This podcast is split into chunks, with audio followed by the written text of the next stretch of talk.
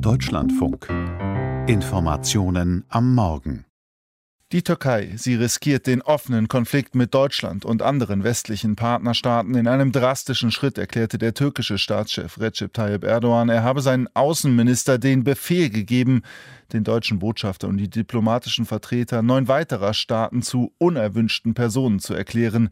Diesem Schritt folgt für gewöhnlich die Ausweisung der betroffenen Diplomaten durch das Gastland und deren vorheriger Abzug durch ihre Heimatstaaten. Die türkische Opposition kritisierte Erdogans Vorgehen als Versuch, die Bürger von der innenpolitischen Lage und der miserablen Wirtschaftslage ablenken zu wollen. Zugeschaltet ist jetzt meine Kollegin Karin Sens in Istanbul. Frau Sens, Diplomaten sprechen von einer außenpolitischen Katastrophe, die sich da anbahnt. Bisher ist es noch nicht passiert. Ist das Ganze jetzt nur noch eine Formalie? Na, es gibt drei Möglichkeiten. Also das eine ist, dass er eben tatsächlich diese zehn Botschafter ausweist. Und das ist dann auch so, dass man die nicht heimschickt und sagt, die könnten in ein paar Wochen wiederkommen. Denn das wird als Mittelweg möglicherweise gehandelt. Dann müsste aber ein anderer Botschafter kommen, denn in der Regel kann der gleiche nicht einfach wieder zurückkehren. Das wäre die zweite Möglichkeit. Und die dritte Möglichkeit wäre tatsächlich, dass man eben sagt, na ja, also das war jetzt mehr als Warnung, ähm, aber es wird, äh, es ist nichts passiert sozusagen. Man haben solche leeren Drohungen von Erdogan schon erlebt erlebt, 2018 beispielsweise.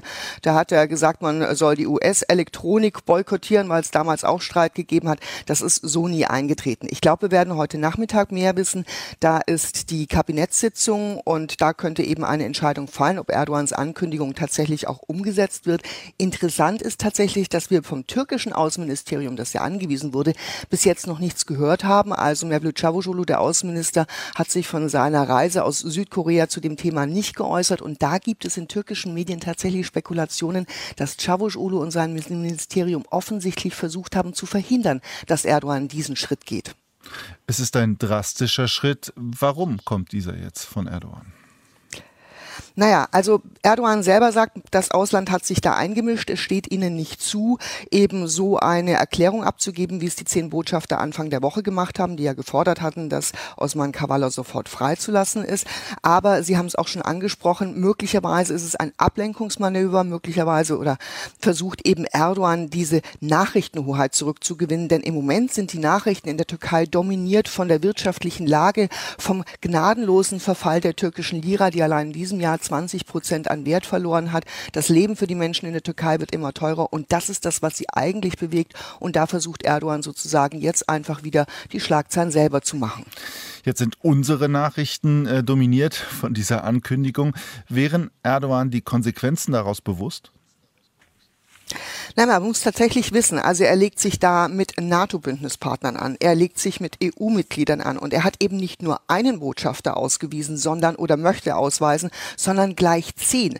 Also er hat damit auch wichtige Handelspartner, allen voran natürlich Deutschland getroffen und ähm, da ist schon die Frage, ob er sich dessen klar ist, was da möglicherweise dann zurückschlagen kann, vor allem wenn diese zehn Länder sich einig in ihrer Reaktion sind und da gibt es ja eben beispielsweise das Thema, dass auch alle zehn ähm, ihre Botschafter äh, die türkischen Botschafter eben in die Türkei zurückschicken.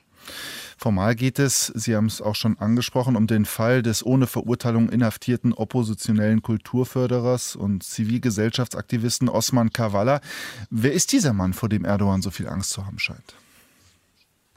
Ja, vor allem fragen sich alle, was genau hat er denn gegen ihn? Also offiziell heißt es eben, er habe die Gezi-Park-Proteste 2013 mitfinanziert und initiiert, die sich ja dann am Ende gegen die Regierung von Erdogan gerichtet hatten auch. Er sei auch in dem Putschversuch von 2016 mit involviert gewesen.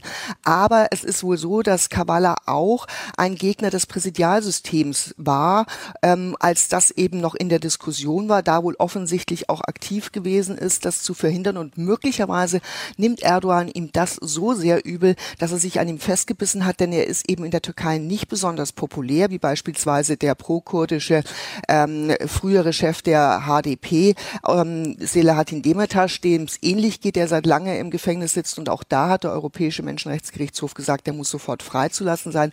Also Kavala ist eigentlich zumindest im direkten, äh, in der direkten Auseinandersetzung kein politischer Konkurrent. Aber dennoch jetzt ein Spielball in diesen machtpolitischen Auseinandersetzungen. Unsere Korrespondentin Karin Sens aus Istanbul. Vielen Dank für diese Information.